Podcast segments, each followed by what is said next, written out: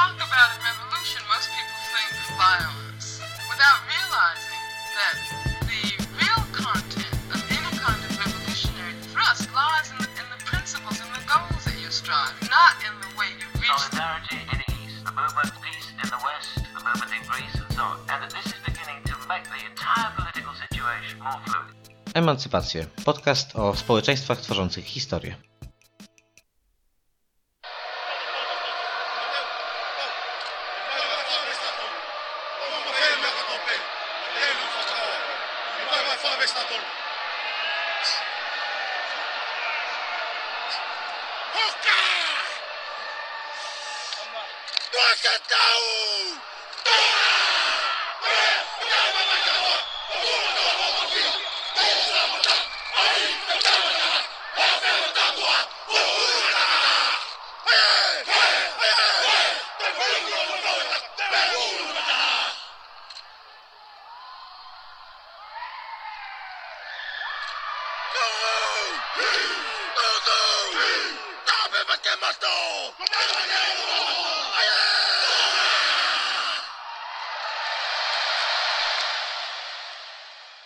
Dźwięki, które usłyszeliście to Sipitau, czyli taniec wojenny mm, z wysp Tonga, mm, choć w tej wersji narodził on się e, w innej części Polinezji, ale nie będziemy zagłębiać się w geograficzne szczegóły.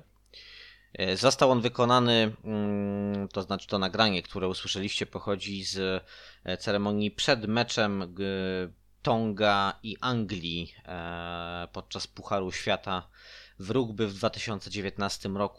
To już 26 nasz odcinek. Mm, Nagrywam go sprowokowany trochę spontanicznie, tak? Sprowokowany wydarzeniami niedawnymi, e, tragicznymi wydarzeniami e, na archipelagu wysp Tonga. Mm, To pacyficzne państwo najmocniej odczuło skutki e, wybuchu e, podmorskiego wulkanu całe Tonga, e, wszy- wszystkie wyspy właściwie przysypane popiołem, mm, dość przerażające e, te fotografie i te mm, nagrania, które można było oglądać e, no, na świeżo w zeszłym tygodniu. I choć e, nie jest to e, na szczęście mm, katastrofa humanitarna e, na miarę tych największych, które e, no również niedawno w ramach różnych kataklizmów, e, przypomnijmy Haiti chociażby, e, miały miejsce. Natomiast to jest jedno z tych wydarzeń, które e, pozwala e, światu usłyszeć o takich miejscach jak Tonga na przykład, co jest niebywale przejmujące, no bo to niewielkie państewko w dość em, no właściwie odizolowane od reszty świata, bez granic lądowych z jakimkolwiek innym państwem, w związku z czym łatwo zapominane, łatwo marginalizowane, no bo też na peryferiach, bez wątpienia peryferiach globalnego kapitalizmu. Jednak e, na przykładzie Tonga możemy powiedzieć o owym globalnym kapitalizmie różne mm, ciekawe rzeczy. Było to wszystko przez pryzmat sportu. Mm, No właśnie, czyli nasz e, 26 odcinek e, będzie również trzecim w nieformalnej serii, serii sportowej em, emancypacji, to znaczy pierwszym, który nie będzie poświęcony boksowi e, i wciąż nie będzie to e, audycja mm, poświęcona piłce nożnej. E, Ja z piłką nożną jestem związany na różne sposoby od dość dawna, co nieco pisałem o tej dyscyplinie sportu, e, ale mm, jestem tym pisaniem od dłuższego czasu dość zmęczona, czy nie pisaniem, ale tym tematem. E, I to z różnych powodów. Na warsztat e, wezmę za to dzisiaj mm, rugby, czyli e, dyscyplinę sportu, którą też się od bardzo dawna interesuję. Staram się śledzić międzynarodowe rozgrywki, e, trochę e, czytać o jej historii. Zdarza mi się też bywać na meczach e, Ekstraligi e, polskiej. To są no właściwie półamatorskie rozgrywki, czy półprofesjonalne, może bardziej wypadałoby powiedzieć. Rugby, jak wiemy, w Polsce nie jest e, najpopularniejszą dyscypliną, jednak jest no, dziedziną sportu, która się rozwija pomimo rozmaitych tru- trudności.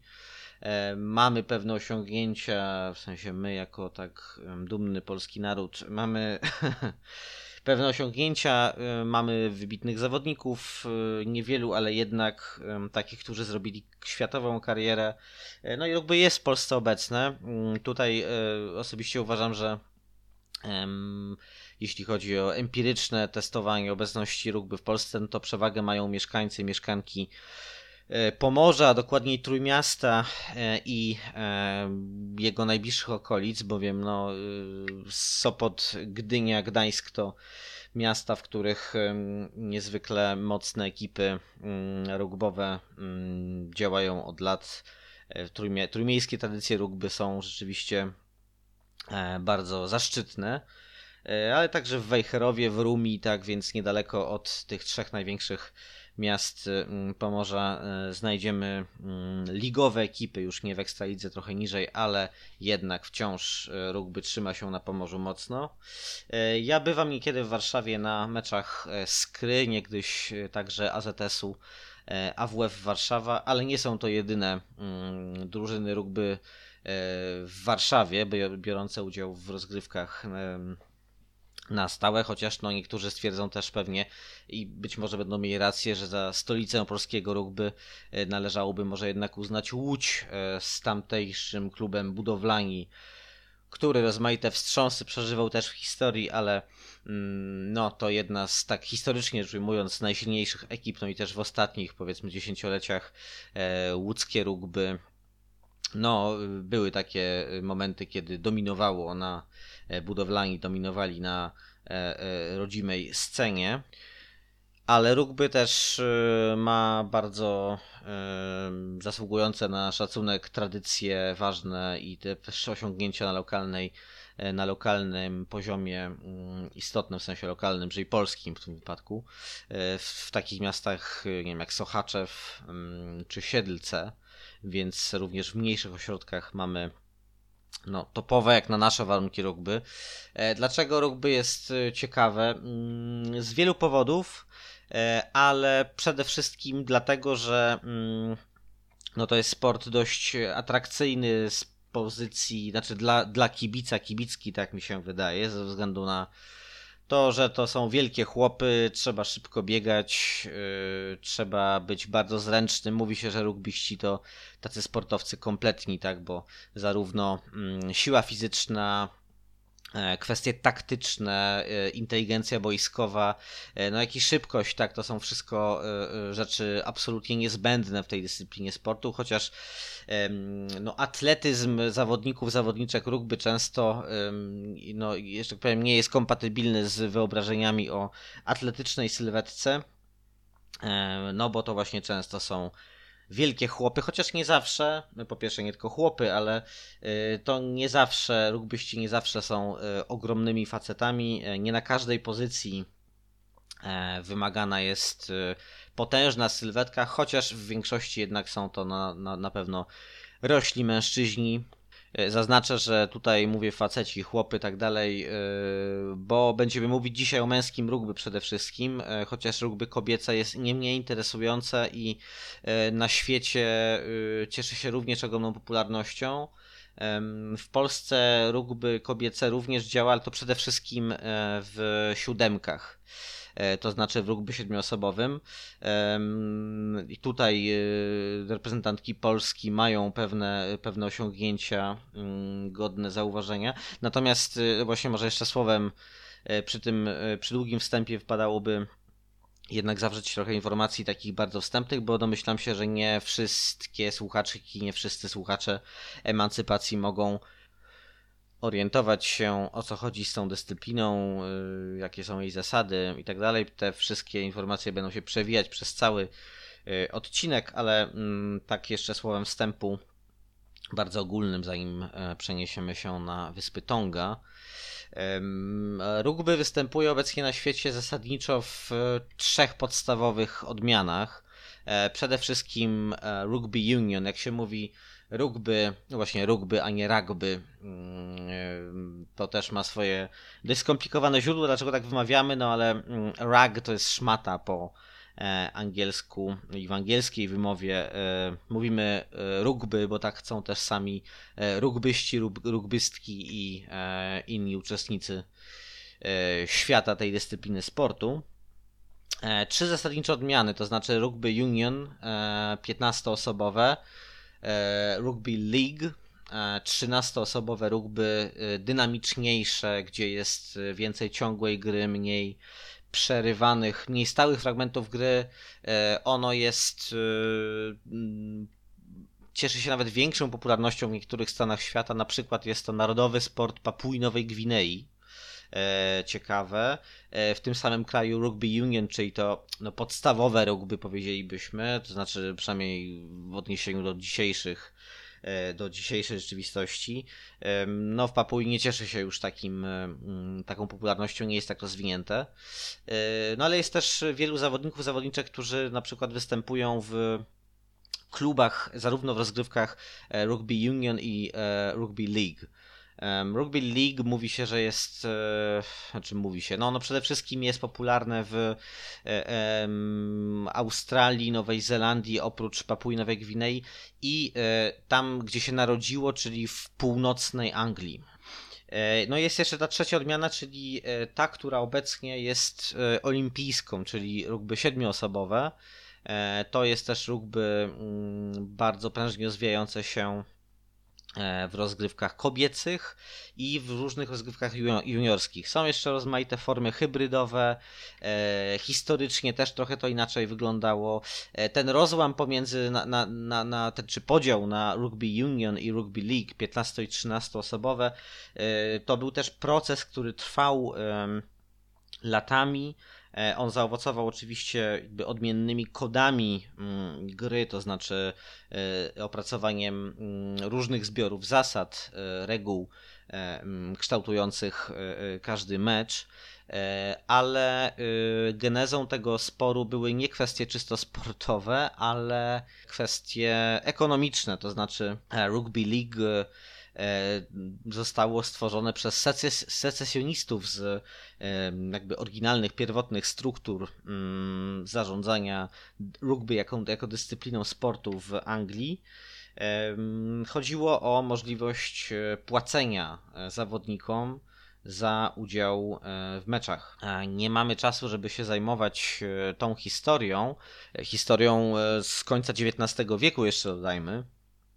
Mm, może jeszcze e, e, z takich wstępnych rzeczy warto podkreślić, że e, jeśli chodzi o klasowy aspekt rugby, to rzecz jest bardzo skomplikowana, bo być może otarło wam się kiedyś o uszy powiedzenie, że mm, rugby to sport chuliganów, w który grają dżentelmeni, piłka nożna zaś to sport dżentelmenów, w który grają chuligani. To takie trochę wyświechtane już powiedzenie, mm, które często jest przywoływane, no, zwłaszcza, że tak powiem, w, mm, e, tam, gdzie mm, o rugby zaczyna mówić się do początkujących. No, ani nie jest prawdą, że w rugby grają e, dżentelmeni, ani nie jest prawdą, że w piłkę nożną bawią się chuligani wyłącznie. Wszystkie te uproszczenia biorą się z oczywiście właśnie e, kwestii klasowych. E, e, rugby powstało, jakby wyłoniło się, chociaż też są różne teorie co do tego, jak naprawdę było, ale ono wyłoniło się e, e, z piłki e, nożnej, ma swoje mity założycielskie, nie będę teraz o tym mówił, ale ono było sportem przez całe lata uchodzącym za sport dość elitarny, sport akademicki związany z kulturą klas wyższych, klas uprzywilejowanych.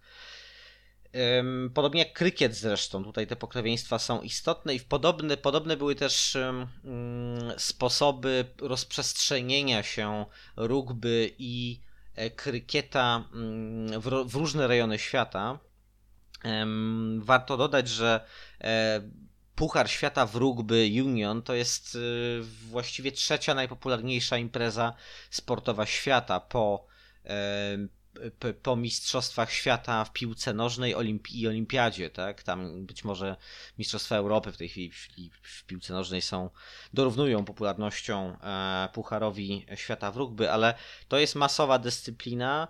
E, dyscyplina, która przeżywa od no już przynajmniej 30 lat, tak naprawdę dłużej, to już trwa zapewne intensywny proces profesjonalizacji. Niektórzy nazywają go nawet futbolizacją, to znaczy E, wskazują, że e, rugby zasysa pewne mechanizmy znane ze świata zawodowego futbolu, no i w większości są to mechanizmy, e, ja je uznaję za negatywne, tak, bo chodzi o bardzo agresywną komercjalizację, o wzmocnienie współzawodnictwa nie w sferze sportowej, tylko w sferze marketingowo-biznesowej, tak to ujmijmy.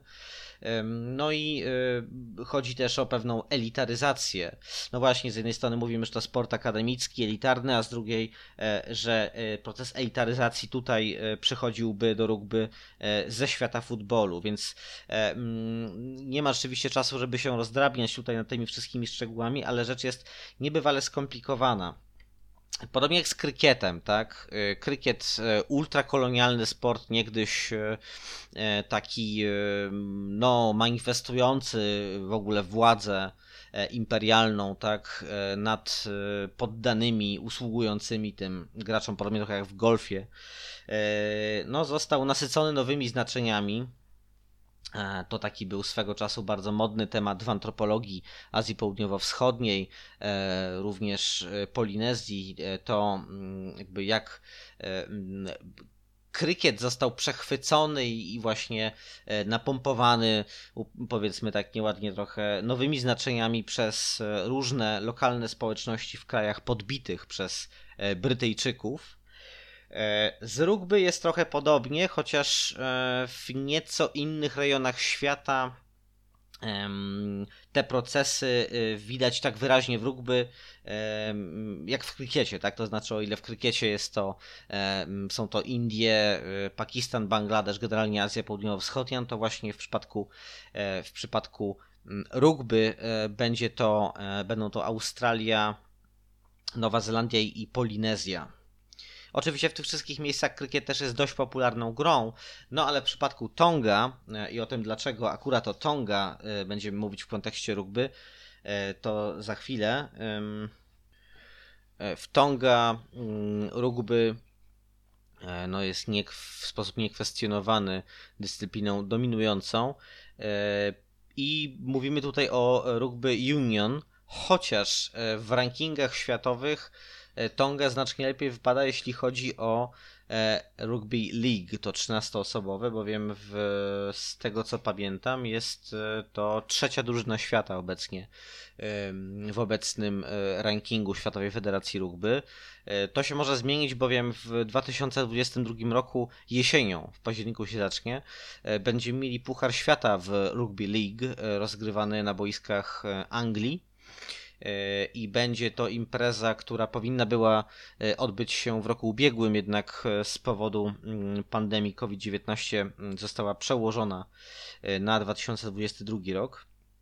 No i Tonga znajdzie się w gronie pretendentów do, do, do podium, mm, do podium to przynajmniej. Natomiast no to rugby union uchodzące pewnie za nieco bardziej prestiżowe, mające większy zasięg e, na arenie globalnej e, jest e, sportem narodowym w Tonga.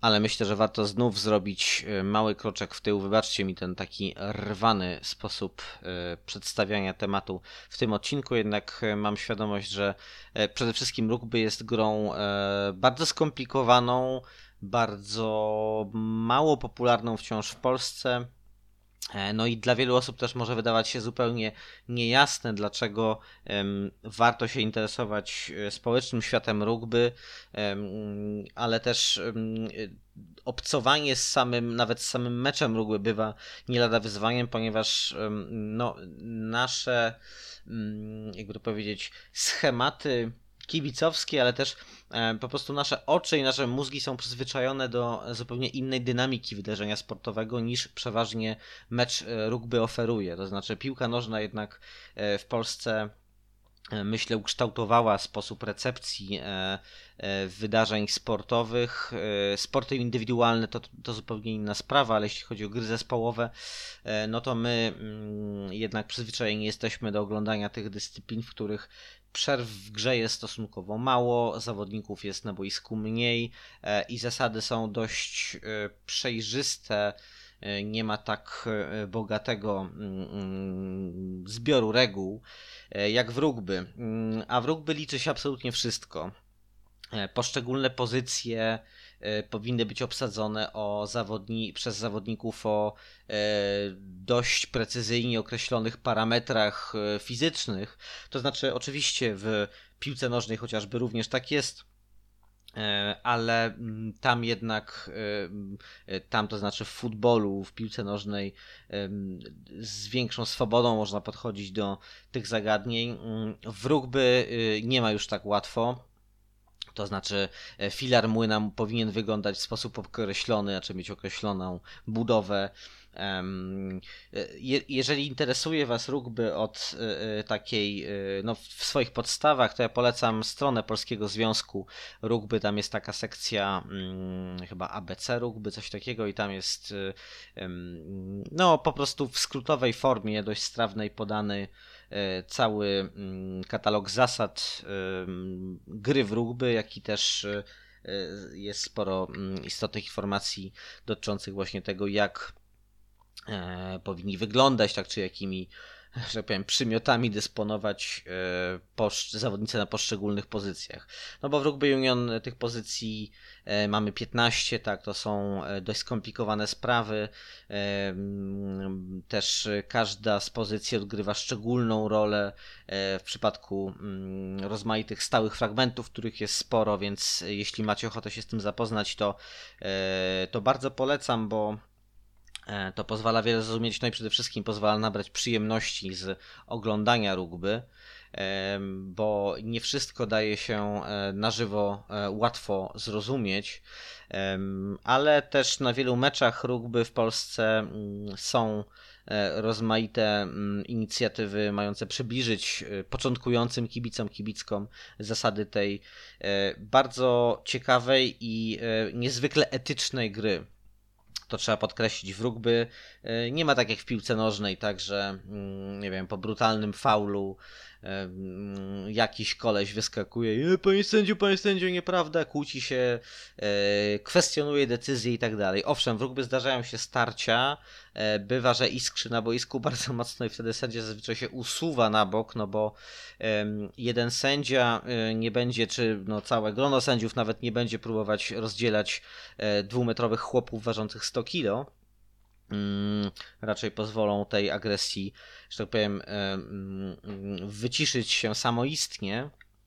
Ale rugby to jest, to jest e, dyscyplina, powiedziałbym, wysokoetyczna, e, gdzie no, ten duch zespołowy jest czymś e, zupełnie innym niż w piłce nożnej, moim zdaniem. E, gdzie nie występują na masową skalę problemy z dopingiem. E, występują oczywiście, jak w każdej dyscyplinie sportu, e, ale nie w takim zakresie jak w, nie wiem, lekkiej atletyce czy w piłce nożnej właśnie gdzie gwiazdorstwo indywidualne nawet miewa według mnie mniej, powiedziałbym, oburzający charakter często, mm, choć oczywiście pewne procesy no właśnie kapitalizacji sportu wpływają na rugby e, niezwykle e, mocno i to oczywiście widać e, w mediach, widać to na trybunach i tak dalej. Jeśli chcielibyście, chciałybyście śledzić rugby na najwyższym poziomie, to niebawem już będzie okazja właściwie no co by to powiedzieć, za parę dni, tak? Bo 5 lutego chyba rusza Puchar Sześciu Narodów, czyli no, takie stare, jedna z najbardziej elitarnych rozgrywek, e, w których e, udział biorą home nations, czyli no, reprezentacje narodów składających się na tak zwaną Wielką Brytanię, czyli Anglia, Szkocja, Walia e, oraz połączona drużyna Irlandii. Tam nie ma tak jak w piłce nożnej Irlandii Północnej i Republiki Irlandii e, reprezentowanych osobno. Tutaj mamy jedną e, reprezentację Irlandii, mm, to znaczy wyspy jako całości, 32 e, hrabstw tak jak być powinno. Pozwolę sobie na taką uwagę. Oprócz tego są tam jeszcze Francja, inne z europejskich mocarstw rugbowych oraz Włochy, które występują przeważnie w tym turnieju, zresztą względnie niedawna, bo wcześniej był to Puchar Pięciu Narodów. Włosi występują tam no, trochę w charakterze chłopców do bicia, jednak na poziomie globalnym no, Włochy jednak należą do elity, więc E, e, nie ustępują e, aż tak bardzo wyraźnie, przynajmniej tym słabszym drużynom mm, z grona no, tego anglofrankońskiego powiedzmy, czy no, jakoś niezręcznie powiedziałem, ale w każdym razie no, kompozycja w tym gronie, jeśli chodzi o poziom gry, wyniki zmienia się dość często. Nie wiem, Szkoci mogą być raz e, e, w ścisłej czołówce, a raz dostawać łupnia nawet od Włochów. E, różnie to bywa. Natomiast największymi mocarstwami światowymi w mm, rugby są obecnie drużyny spoza Europy, czyli przede wszystkim no, obecni mistrzowie świata E, czyli Republika Południowej Afryki, e, a także All Blacks, e, no, legendarni, taki przez lata dominujący bardzo wyraźnie, czyli reprezentacja Nowej Zelandii, a także reprezentacja Australii. No i właśnie, jakby oczko za nimi są mm, państwa, które mm, no, nie kojarzą się z wielkimi wynikami sportowymi najczęściej, no bo takie państwa jak wiem, Namibia, Mm, albo właśnie cała gama polinezyjskich, e, wyspiarskich państw, to znaczy Samoa, Fidżi e, czy Tonga właśnie, e, no to nie są mocarstwa w żadnej dyscyplinie, ale w rugby jest to ścisła czołówka światowa. Co więcej, mm, ten proceder, który często bardzo niechętnie postrzegany jest przez e, fanów piłki nożnej. E, chodzi mi o e, no, takie przyspieszone procesy naturalizacyjne, przyznawanie obywatelstwa mm, graczom E, spoza mm, danego kraju, nieurodzonym w tym kraju, e, no coś, co bywa właśnie odbierane jako mm, proces takiego kupczenia trochę obywatelstwem dla wyników e, i takim jakby no próbą przenoszenia mm, agresywnej, agresywnego modelu biznesowego ze świata klubowego do świata reprezentacji no ten proces bywa postrzegany, tak jak powiedziałem, dość, dość, dość negatywnie przez fanów piłki nożnej, to w rugby ym, takie, no w cudzysłowie, kupczenie jest na porządku dziennym, ale ym, no, nie ma ono y, tego zaplecza jak w piłce nożnej, to znaczy za tym przeważnie nie idą jakieś y, y, gigantyczne pieniądze, i gabinetowe rozgrywki. Y, tutaj ta fluktuacja zawodników między reprezentacjami jest procesem powszechnym, Tutaj na Facebooka już rzucałem te informacje, nawet w prezentacji Polski, poza mm, różnymi zawodnikami występującymi e, we Francji, w Wielkiej Brytanii, w różnych rozgrywkach, przeważnie nie tych naj, z, z najwyższego poziomu, ale z jakiegoś tam zaplecza tych e, ich nich e, topowych lig. Mm, mamy no, sporo zawodników o polskich korzeniach, ale mamy też na przykład takich, którzy E, w Polsce znaleźli się z powodów rodzinnych, czy czysto sportowych, czy czysto zawodowych, e, jak na przykład Waha Halaifonua, który jest e, właśnie obywatelem Tonga. I nawet jego brat rodzony występował w reprezentacji Tonga mm, i grał na Pucharze Świata, na tej najważniejszej imprezie. No więc Waha Halaifonua jest reprezentantem Polski. Mm, mamy też Mm, w tej drużynie wielu zawodników, e, których tak e, e, wielu chciałoby nazywać takimi mającymi egzotyczne pochodzenie. No właśnie kwestia egzotyzowania jest według mnie mm, czymś, co w rugby nie trzyma się kupy, tak, dlatego że no właśnie jest to dyscyplina sportu, w której prym wiodą przedstawiciele państw, czy narodów, czy grup etnicznych znajdujących się na peryferiach globalnego przemysłu sportowego najczęściej. Zdarza się również tak, że rugby zyskuje popularność w miejscach, w których wcześniej istniały no jakby niepowiązane bezpośrednio z rugby pod względem genealogicznym dyscypliny sportów ludowych, mm, takiego folk football to się niekiedy określa w e, anglojęzycznej historii sportu. E, I takim krajem jest Gruzja. Gruzja to jest też no, elita światowego rugby, ta jakby oczko za tym takim creme de la creme. Gruzini również biorą udział w Pucharze Świata często, co dodajmy nigdy nie przydarzyło się jeszcze mm, Polakom. E, Polska jest, znajduje się no, no powiedzmy drugim, drugim lub trzecim poziomie europejskim e, w światowym rankingu.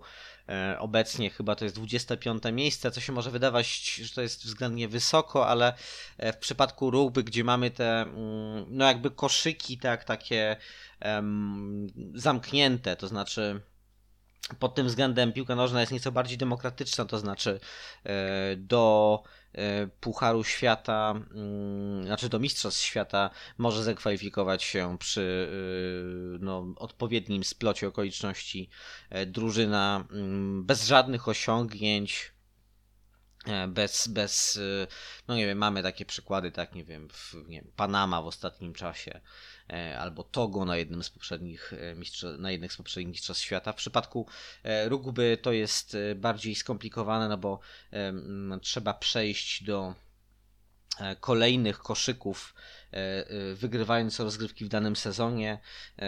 To nie jest takie łatwe. Mm, no, Polacy obecnie radzą sobie po dość długim czasie kryzysu, mam wrażenie, coraz lepiej.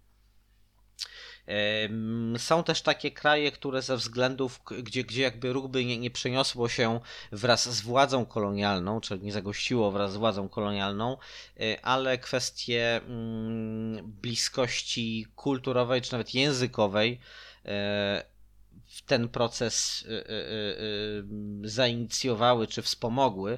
No i tutaj przykładem może być, mogą być na przykład Rumunia i Mołdawia, gdzie rugby jest niezwykle popularne. E, no, ta historia też przeniknięcia rugby, rugby do tych krajów jest e, wielowątkowa, ale tutaj no, bliskość językowa z Francją i Włochami ma istotne znaczenie. Obecnie rugby jest też bardzo, zyskuje coraz większą popularność w Azji, zwłaszcza w Japonii. No, Japończycy są e, e, autorami e, historycznej sensacji na ostatnim mundialu, mm, znaczy na ostatnim, na ostatnim Pucharze Świata. Zresztą byli jego gospodarzami. Właśnie w Japonii rozgrywano ten turniej już 3 lata temu. W czteroletnim cyklu są rozgrywane Mistrzostwa Świata w Rugby Union. I tam Japończycy wygrali z Irlandią i z, ze Szkocją, czyli z tymi e, krajami no, z tej tradycyjnej czołówki, co było wielką sensacją. Japończycy zakończyli e, przygodę e, z tym turniejem na ćwierćfinałach, gdzie przegrali z mm, późniejszymi triumfatorami, czyli Republiką Południowej Afryki. W przypadku Republiki Południowej Afryki rugby, no właśnie, ma bardzo y, ciekawą historię. Ona jest pewnie jednym z bardziej znanych czy nagłośnionych y, y, mm, wątków globalnej historii tej dyscypliny.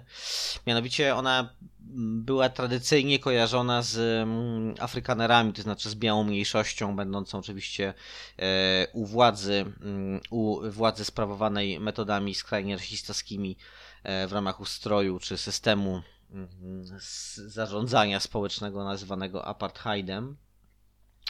E, I e, e, wówczas mm, RPA objęte było sportowym bojkotem, to znaczy w wielu rozgrywkach międzynarodowych nie mogło uczestniczyć ze względu na panujący tam oficjalny rasizm, brak dostępu też czarnych zawodników do wielu dyscyplin sportu, to znaczy do możliwości i reprezentowania swego kraju, no też pytanie, czy swój kraj, tak należało wtedy rozumieć, do reprezentowania go na płaszczyźnie międzynarodowej. Do lat 70. w Republice Południowej Afryki istniały oddzielne federacje rugby dla poszczególnych grup rasowych, tak, w tym absurdalnym systemie mm, mającym chronić przywileje białej władzy.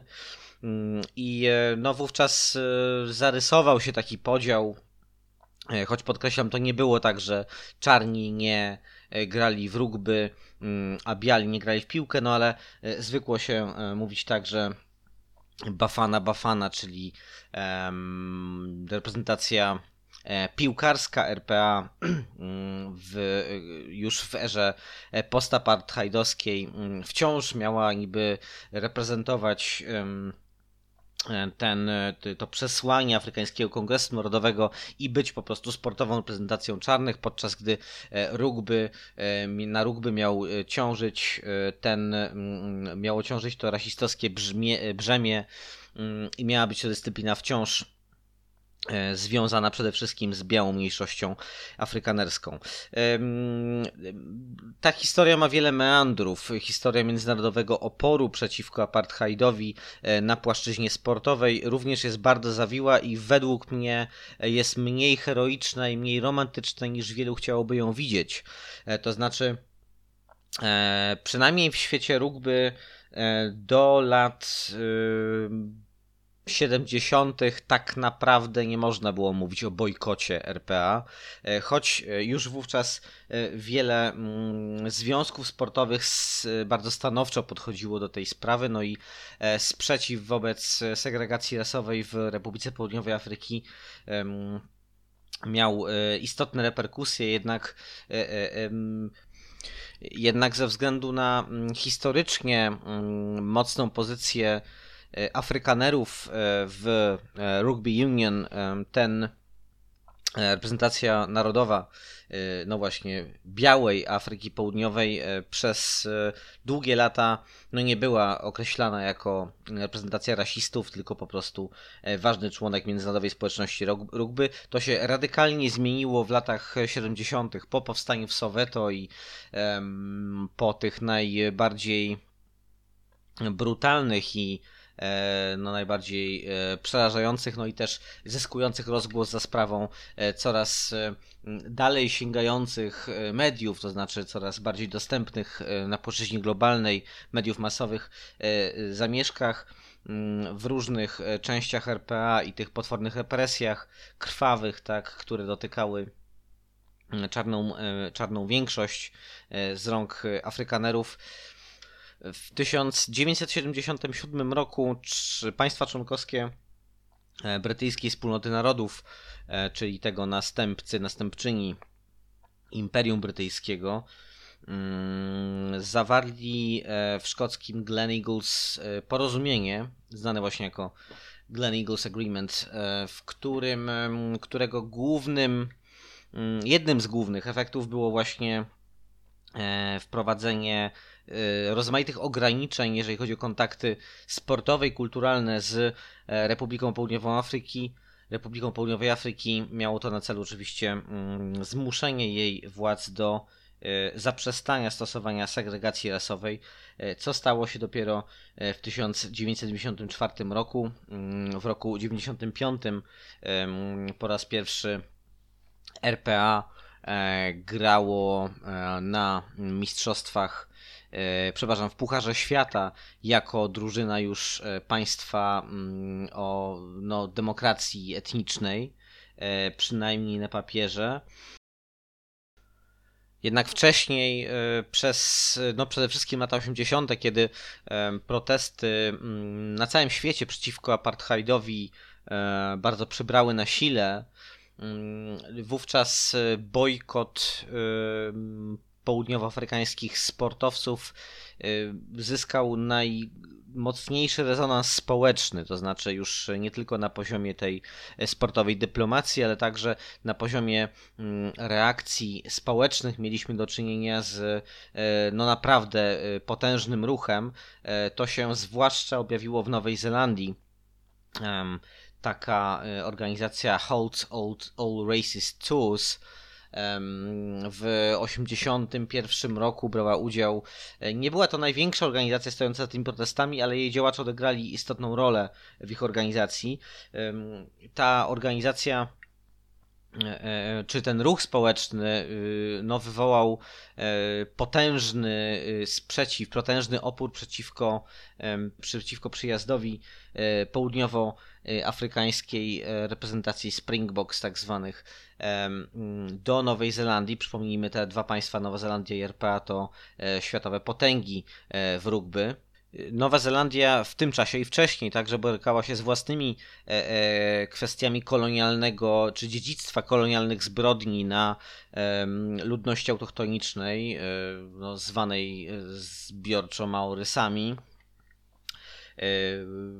Dziś Maorysi są w mm, reprezentacji All Blacks rugby, ja nie wiem czy stanowią większość, w każdym razie no, większość największych gwiazd Większość spośród największych gwiazd e, nowozelandzkiego rugby to jednak e, osoby o e, pochodzeniu autochtonicznym, maoryskim, jeśli nie w całości, to częściowo, ale drużyna nowozelandzka jest wielorasowa i oni rzeczywiście na takiej płaszczyźnie no, mitologii narodowej, e, czy na płaszczyźnie no, pewnej polityki tożsamości bardzo dbają e, od lat o właśnie inkluzywny charakter e, rugby. Mm, chociaż również są drużyny, występują na przykład Maori, mm, nie wiem czy jeszcze, ale przez wiele lat drużyna Maori to była reprezentacja no właśnie ludności autochtonicznej e, w rugby. E, skądinąd ona nawet wizytowała swego czasu RPA jeszcze w czasie apartheidu i żeby mogli grać tam z białymi zawodnikami, to Maurysom przyznano status E, honorowych białych, bo taka e, nomenklat, w tej nomenklaturze e, południowoafrykańskiej, rasistowskiej funkcjonowała taka kategoria. Maorysi byli w Nowej Zelandii dość, tak bym powiedział, bezpardonowo rozgrywani przez wiele lat, jeśli chodzi o no, tą taką rugbową politykę E, dziś sprawy e, mają się już e, zgoła inaczej, jednak no, ślady rasistowskiego dziedzictwa w dziejach rugby są odciśnięte niezwykle mocno. Zatem e, opór przeciwko mm, uczestnictwu mm, rasistowskiej e, drużyny e, reprezentującej czy sterowanej przez rasistowską federację, wykluczającą lub wydatnie ograniczającą niebiałym sportowcom dostęp do możliwości reprezentowania kraju, był ogromny, był dziełem nie tylko rządów, ale przede wszystkim ruchów społecznych no jak wspomniałem, na całym świecie, ale e, w takiej Nowej Zelandii na przykład e, mm, czy w Australii to było szczególnie widoczne. Rozmaite organizacje społeczne torpedowały mm, nie tylko pomysły na to, żeby drużyna RPA przyjeżdżała do Nowej Zelandii lub Australii grać mecze mm, rugby, lecz także mecze wyjazdowe tutejszych reprezentacji, tamtejszych reprezentacji były bojkotowane przez kibiców e, czy przez e, współpracujące z nimi e, podmioty, mm, takie jak różne organizacje prawników, na przykład w 1985 roku drużyna All Blacks no, w wyniku takiego bojkotu musiała odwołać swoją planowaną swój, swoje właśnie planowane tournée po Republice Południowej Afryki. No i RPA zostało też boleśnie dotknięte e, w początkach e, procesu takiej no już pełnej profesjonalizacji rugby. To znaczy w 1987 roku mieliśmy pierwszy mm, turniej Pucharu Świata, rozgrywany no w takiej formule mniej więcej jak, jak dzisiejsze mistrzostwa i RPA było z niego wykluczone. Podobnie jak w roku 91 E, no i e, e, postawiono przed Afrykanerami twardo wymóg zniesienia apartheidu jako no, warunku sine qua non dla możliwości dopuszczenia ich do udziału w Pucharze Świata, najbardziej prestiżowych już rozgrywkach międzynarodowych w Rugby Union. Z drugiej strony, podobnie bogata jak historia oporu społecznego przeciwko udziałowi apartheidowego państwa w e, rozgrywkach międzynarodowych, e, sportowych rozgrywkach międzynarodowych. E, bogata jest historia rozmaitych prób obchodzenia zakazów, rozmaitych trików, które umożliwiły tak naprawdę E, południowej Afryce e, doby apartheidu uczestnictwo w mm, no, e, wymianie sportowej z całym światem i mm, pozwoliło jej no, wyłamywać się z tej oficjalnie sankcjonowanej izolacji. No dobrze, ale co z tym Tonga? Jak się mają te wszystkie mm, globalne kwestie do małego pacyficznego państwa, gdzie E, no właśnie cztery wyspy y, są e, szczególnie istotne, jeśli chodzi o wkład w światowe rugby. E, otóż to nie jest tylko małe peryferyjne państewko, które przypadkiem znalazło się w gronie światowych potęg rugby union, no i rugby league też być może nawet bardziej.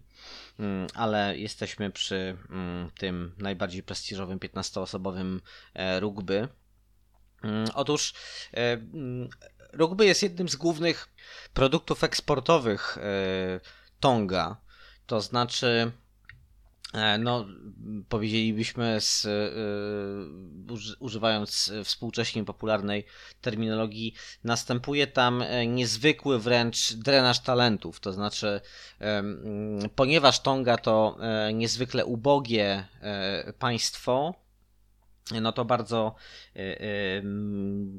ważnym zjawiskiem jest emigracja zarobkowa, no i potem pieniądze przesyłane przez Tongijczyków, Tongijki e, przybywające za granicą, czyli przede wszystkim w Australii, Nowej Zelandii, czyli najbliższych e, wyspom Tonga, e, rozwiniętym państwom, ale także Stany Zjednoczone, także Kanada, Wielka Brytania. No właśnie, w kontekście rugby to właściwie cała Europa, łącznie z Polską, jak wspomniałem na początku tego odcinka. E, bowiem e, zawodników o tongijskich korzeniach znajdziemy e, praktycznie w każdej, no może przesadzam, ale według mnie z pewnością można powiedzieć, że w większości najbardziej liczących się ekip mm, świata, to znaczy reprezentacji narodowych, jak i także w tych mniej liczących się, no właśnie Polska, po raz kolejny przywołam ten przykład, ale to nie tylko Polska. Um, istnieją, to znaczy y, powiedziałem o tych czterech wyspach. Y, ja tutaj nie potrafię pewnie dokładnie wymówić tych nazw y, tak jak powinno być to zrobione, ale to są wyspy Wawału, Hapai, Eła i Tongatapu. Tongatapu to jest ta główna wyspa, największa wyspa archipelagu.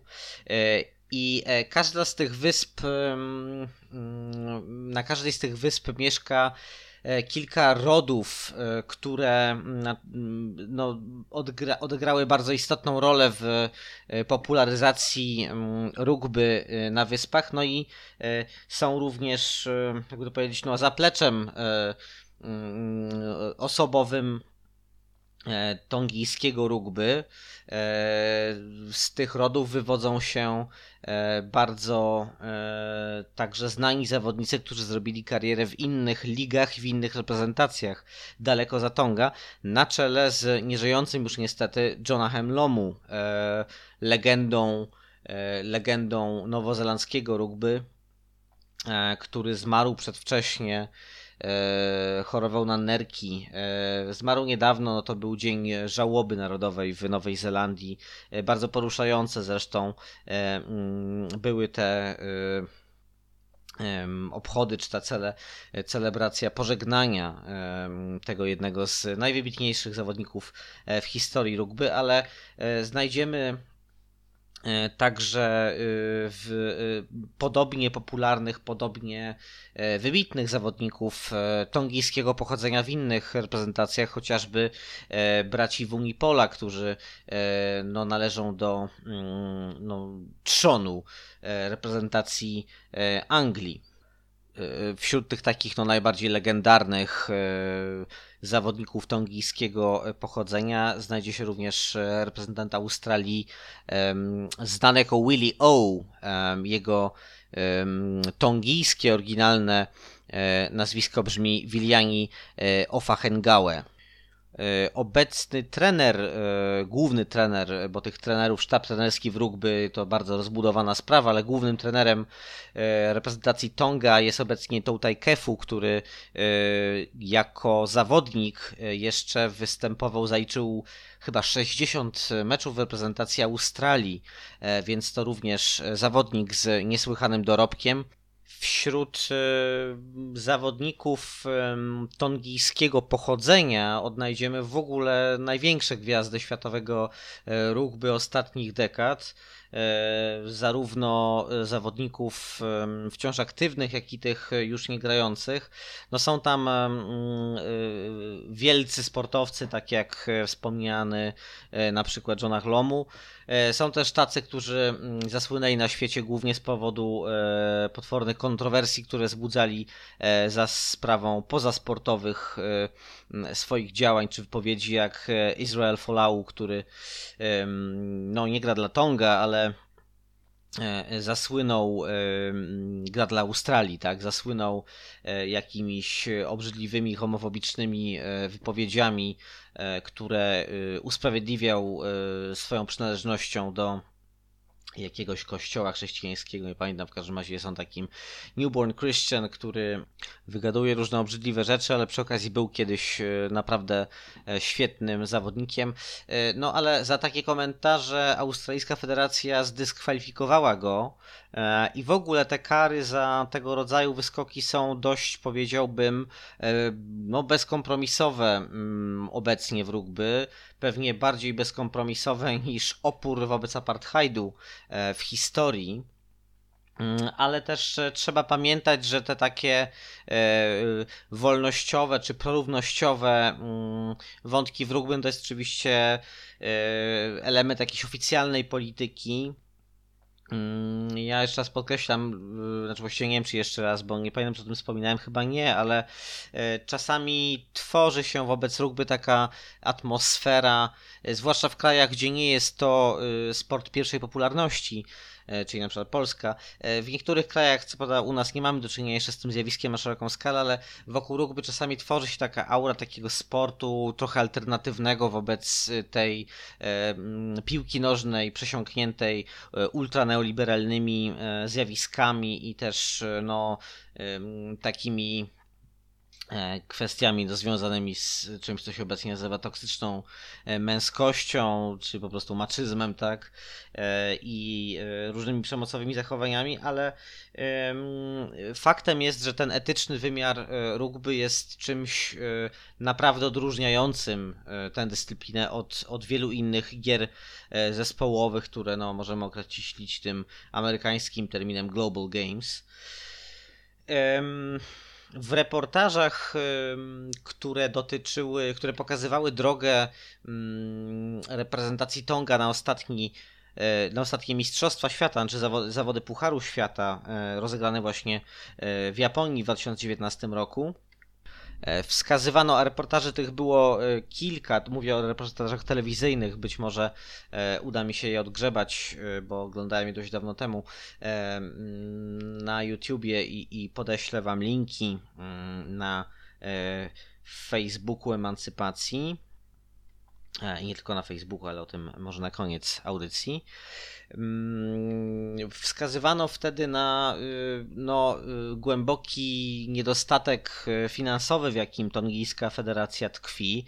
E, wielu z tych zawodników, prominentnych zawodników, e, uznanych w Europie czy w Australii lub Nowej Zelandii, mających status gwiazd niekiedy, no, dopłacało z własnej kieszeni tak do kosztów mm, podróży, czy kosztów no, nawet zapewnienia jakichś tam E, elementów zaplecza technicznego dla drużyny. Z drugiej strony no też, to też jest grupa ludzi będących dość blisko. E, trzeba pamiętać, że mm, ponieważ rugby to e, dyscyplina, w której jest wielu zawodników mm, w jednej drużynie, to w przypadku takich reprezentacji jak Tonga, gdzie mm, no ten jakby powiedzieć, zasoby ludzkie, mówiąc nieelegancko, e, są no jednocześnie duże, ale też wyraźnie ograniczone, no bo Tonga to jednak e, bardzo e, niewielki kraj zamieszkany przez raptem nieco ponad 100 tysięcy ludzi no to w tych warunkach e, mm, no oni wszyscy po prostu są bardzo, e, bardzo blisko ze sobą. E, często są spokrewnieni, więc te relacje są no bardzo ciepłe, po prostu rodzinne w wielu przypadkach. No i ta rodzinność ma tutaj realny charakter, a nie jest często tylko takim, no, jakby powiedzieć, marketingowym sloganem, mm, który lubią powtarzać różni aktorzy mm, teatru zwanego mm, międzynarodowym przemysłem e, piłki nożnej na przykład. Zatem e, historia tongijskiego e, rugby to w pewnym sensie historia oporu, tak? To znaczy z jednej strony oporu przeciwko wykluczeniu z międzynarodowego obiegu, czy częściowego, przeciwko częściowemu wykluczeniu. Po drugie opór o charakterze narodowym, to znaczy chęć odzyskania czy raczej możliwości no, skonsolidowania tożsamości lokalnej, narodowej w tym przypadku e, wokół dyscypliny sportu, stanowiącej jedno z podstawowych dóbr eksportowych w postaci eksportu zawodników, eksportu talentów. Po trzecie, wreszcie opór przeciwko e, dyskryminacji ze względu na e, ubóstwo. To znaczy, mm, Tonga pozbawione jest spektakularnej infrastruktury szkoleniowej czy służącej do rozgrywek, tak jak e, chociażby w przypadku e, Australii czy Nowej Zelandii, dwóch krajów, które posiadają no, bardzo liczną diasporę tongijską. No i tak jak wspomniałem już kilkukrotnie, Tongijczycy zasilają e, tamtejsze nie tylko ligi, ale także drużyny narodowe. I rugby pełne jest tego rodzaju historii, tak? To znaczy, Mm, nie tylko y, Tonga dostarcza tego rodzaju, y, mm, tego rodzaju y, no, inspirujących wątków, ale Samoa, Fidżi czy mm, Papua Nowa Gwinea również będą mogły pochwalić się podobnym wkładem w rozwój globalnego rugby.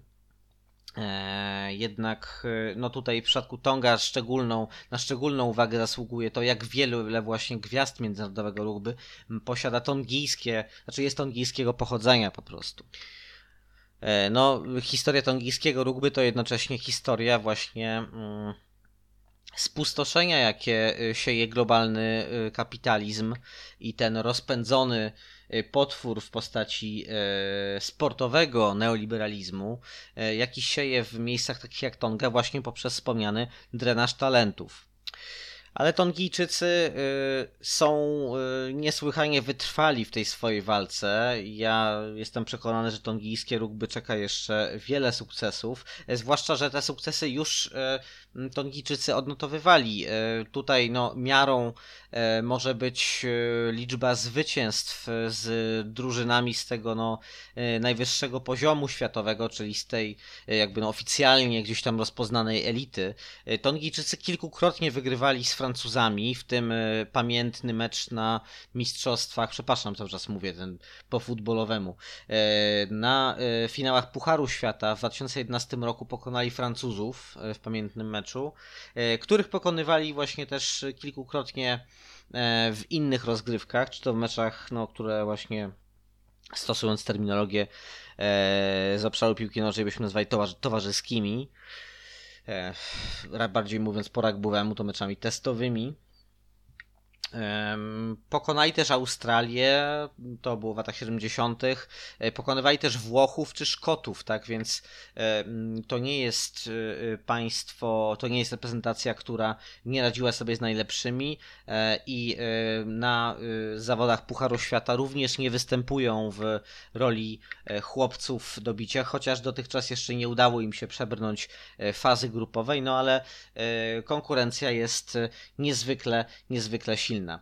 Więc takie Tonga, mm, podobnie jak jeszcze kilka innych polinezyjskich e, drużyn, no dostarcza yy, nie dość, że emocji sportowych, to jeszcze takich no, krzepiących historii w świecie yy, globalnego no jakby zawłaszczania sportu przez bardzo agresywne mechanizmy wolnorynkowe mm, i pokazuje, że no, można istnieć w formule profesjonalnej również jako jakby to powiedzieć, pewna struktura czy wspólnota oporu. Na początku e, odcinka wspomniałem jeszcze o tej, no, tym wymykaniu się atletyzmu e, rugbystów e, takim no, najpowszechniej przejmowanym wyobrażeniom na temat, nie wiem, sportowego oblicza, czy raczej oblicza zawodnika sportowego. Otóż, no, każdy, kto i każda, kto widział e, kiedyś e, mecz rugbowy, no zauważy, że e, tam jest dużo facetów, którzy są nie tylko umięśnieni, ale też po prostu często mają wyraźną nadwagę, jeśli nie są wręcz stosować takie kryteria, stosując takie kryteria z życia codziennego tak zwanego, no to są otyli. Często właśnie rugby jest, bywa takim sportem, który pozwala osobom e, dużo ważącym, mającym problemy z utrzymaniem wagi, na wejście w e, świat sportu e, i na zostanie w nim, tak? Nie tylko sposobem taki, nie wiem, fitnessowy, ruch doraźny, tylko um, mogą one z, ze swojej potężnej sylwetki zrobić użytek. no bo są takie pozycje w, na boisku do rugby, E, nie będę się rozwodził nad zasadami, pozwólcie, bo e, to jest bardzo złożona sprawa i trzeba byłoby temu poświęcić kolejny odcinek, e, a i tak mówię do Was dziś już dość długo. Mm, w każdym razie są takie pozycje, które wymagają po prostu dużej masy, wymagają tego, żeby zawodnik zajmował dużo miejsca w polu, co e, bynajmniej nie oznacza, że e, wymaga się od niego e, wyłącznie bycia zawali drogą, tak? Czy jakimś po prostu tak wielką zaporą ludzką. Absolutnie nie. Siła jest, siła i masa są wymagane w bardzo różnych kontekstach w rugby. No i też mm, to pozwala, że tak powiem, pewne cechy charakterystyczne dla niektórych kultur, no po prostu e, e, dla sportu e, czy w sporcie wykorzystać. Krótko mówiąc, w Tonga, jak w ogóle w społeczeństwach polinezyjskich, istnieje duży problem z nadwagą. On się bierze z wielu rzeczy. Jak rozumiem, są to częściowo po prostu wielowiekowe, mm, czy wielowie, przez wiele stuleci rozwijające się kwestie genetyczne o dość e, skomplikowanej genezie, e, ale e, niesłychaną, niesłychanie istotną rolę, co przygnębiające rzecz jasna, odegrał w tej epidemii otyłości, mówiąc brutalnie, mm, eksport śmieciowego jedzenia mm, z krajów takich jak Australia czy Nowa Zelandia i Stany Zjednoczone. To jest znany problem w przypadku amerykańskim e, y, w odniesieniu do e, Hawajczyków. No a ponieważ mówimy o e, tej samej, no właściwie tej samej strefie kulturowej, jeśli takim nieprecyzyjnym terminem mogę się posłużyć tutaj pomocniczo, no to w odniesieniu do Tongijczyków mamy do czynienia z analogicznym zjawiskiem. Tonga to jest, to jest społeczeństwo tongijskie jest społeczeństwem przywiązującym bardzo dużą wagę do rodziny. Ich jest niewiele, w związku z czym e, no, takie struktury klanowe są podstawowymi e, płaszczyznami e, socjalizacji. A jak wiadomo, jest to uniwersalna prawda o człowieku, jedną z czynności którą się z rodziną najczęściej tak wykonuje, to jest jedzenie. O ile się ma co jeść. Więc no, na Tonga ta bliskość, bardzo bliskie pokrewieństwo wielu osób oraz pewne mechanizmy wynikające tak jakby z gospodarki niedoboru i potem zapełnienia pewnych deficytów przez łatwo dostępne, wysoko e, przetworzone jedzenie, no powodują, e, że tak powiem, e, czy wywołują pewną skłonność do nadmiarowego jedzenia, ale też w tamtejszej kulturze no, duże ciało jest y, ciałem y, pożądanym, tak? Jakby tam y, z wielu względów, nie tylko pod względem seksualnym, ale też e, symbolicznie e, i w lokalnych wierzeniach e, po prostu duże ciało odgrywa istotną i pozytywną rolę.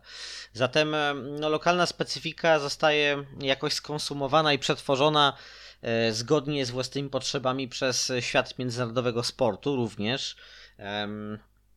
Więc e, e, rośli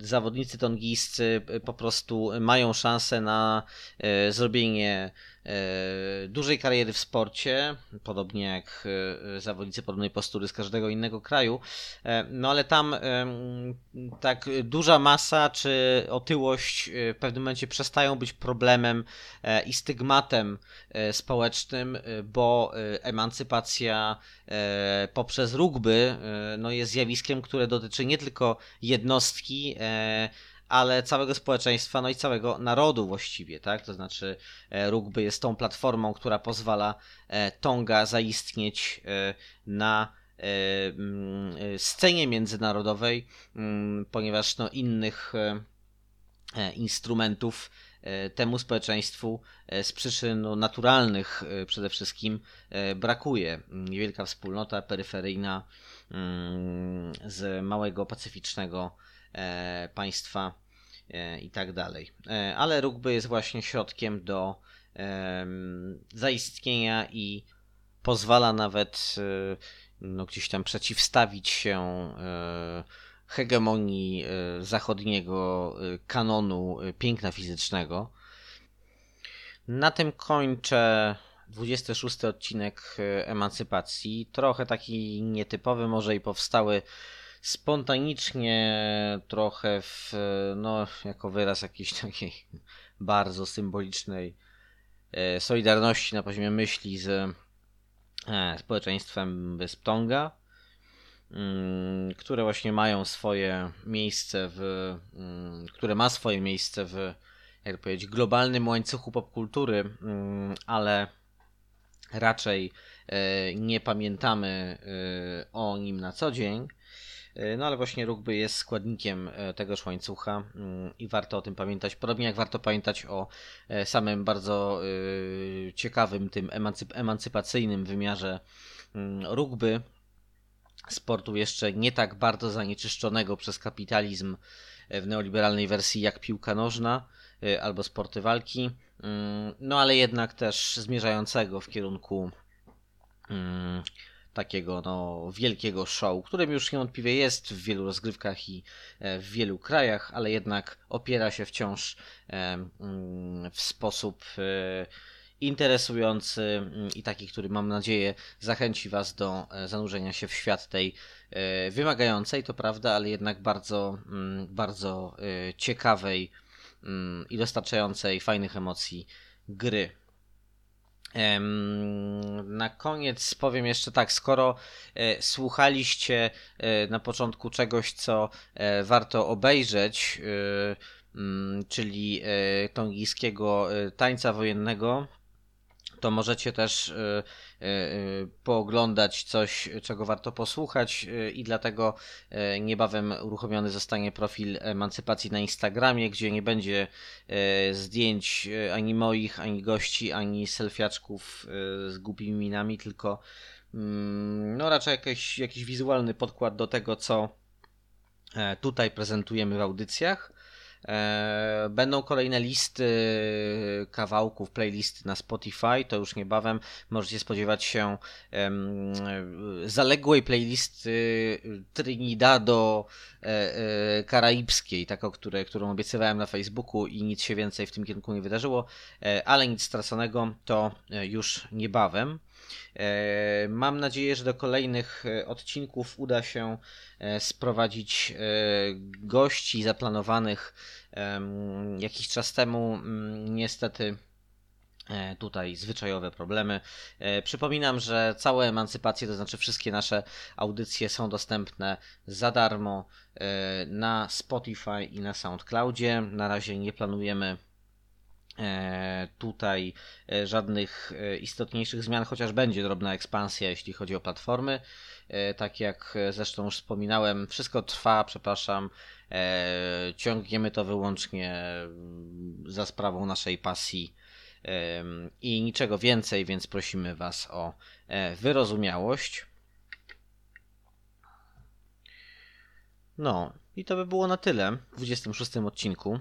Bardzo E, cieszę się, że mogliśmy się spotkać e, w nowym roku mm, w kontekście rugby. Właśnie od dawna chciałem zrobić odcinek o, e, o rugby, ale jakoś brakowało trochę może pomysłu, a trochę determinacji, więc ten, ta smutna okazja, jakiej dostarczyła katastrofa naturalna na Tonga, czy w okolicach Wysp Tonga, no niechaj będzie jednak E, e, powodem do, do, do czegoś e, nieco mniej posępnego i mam nadzieję interesującego. Do usłyszenia.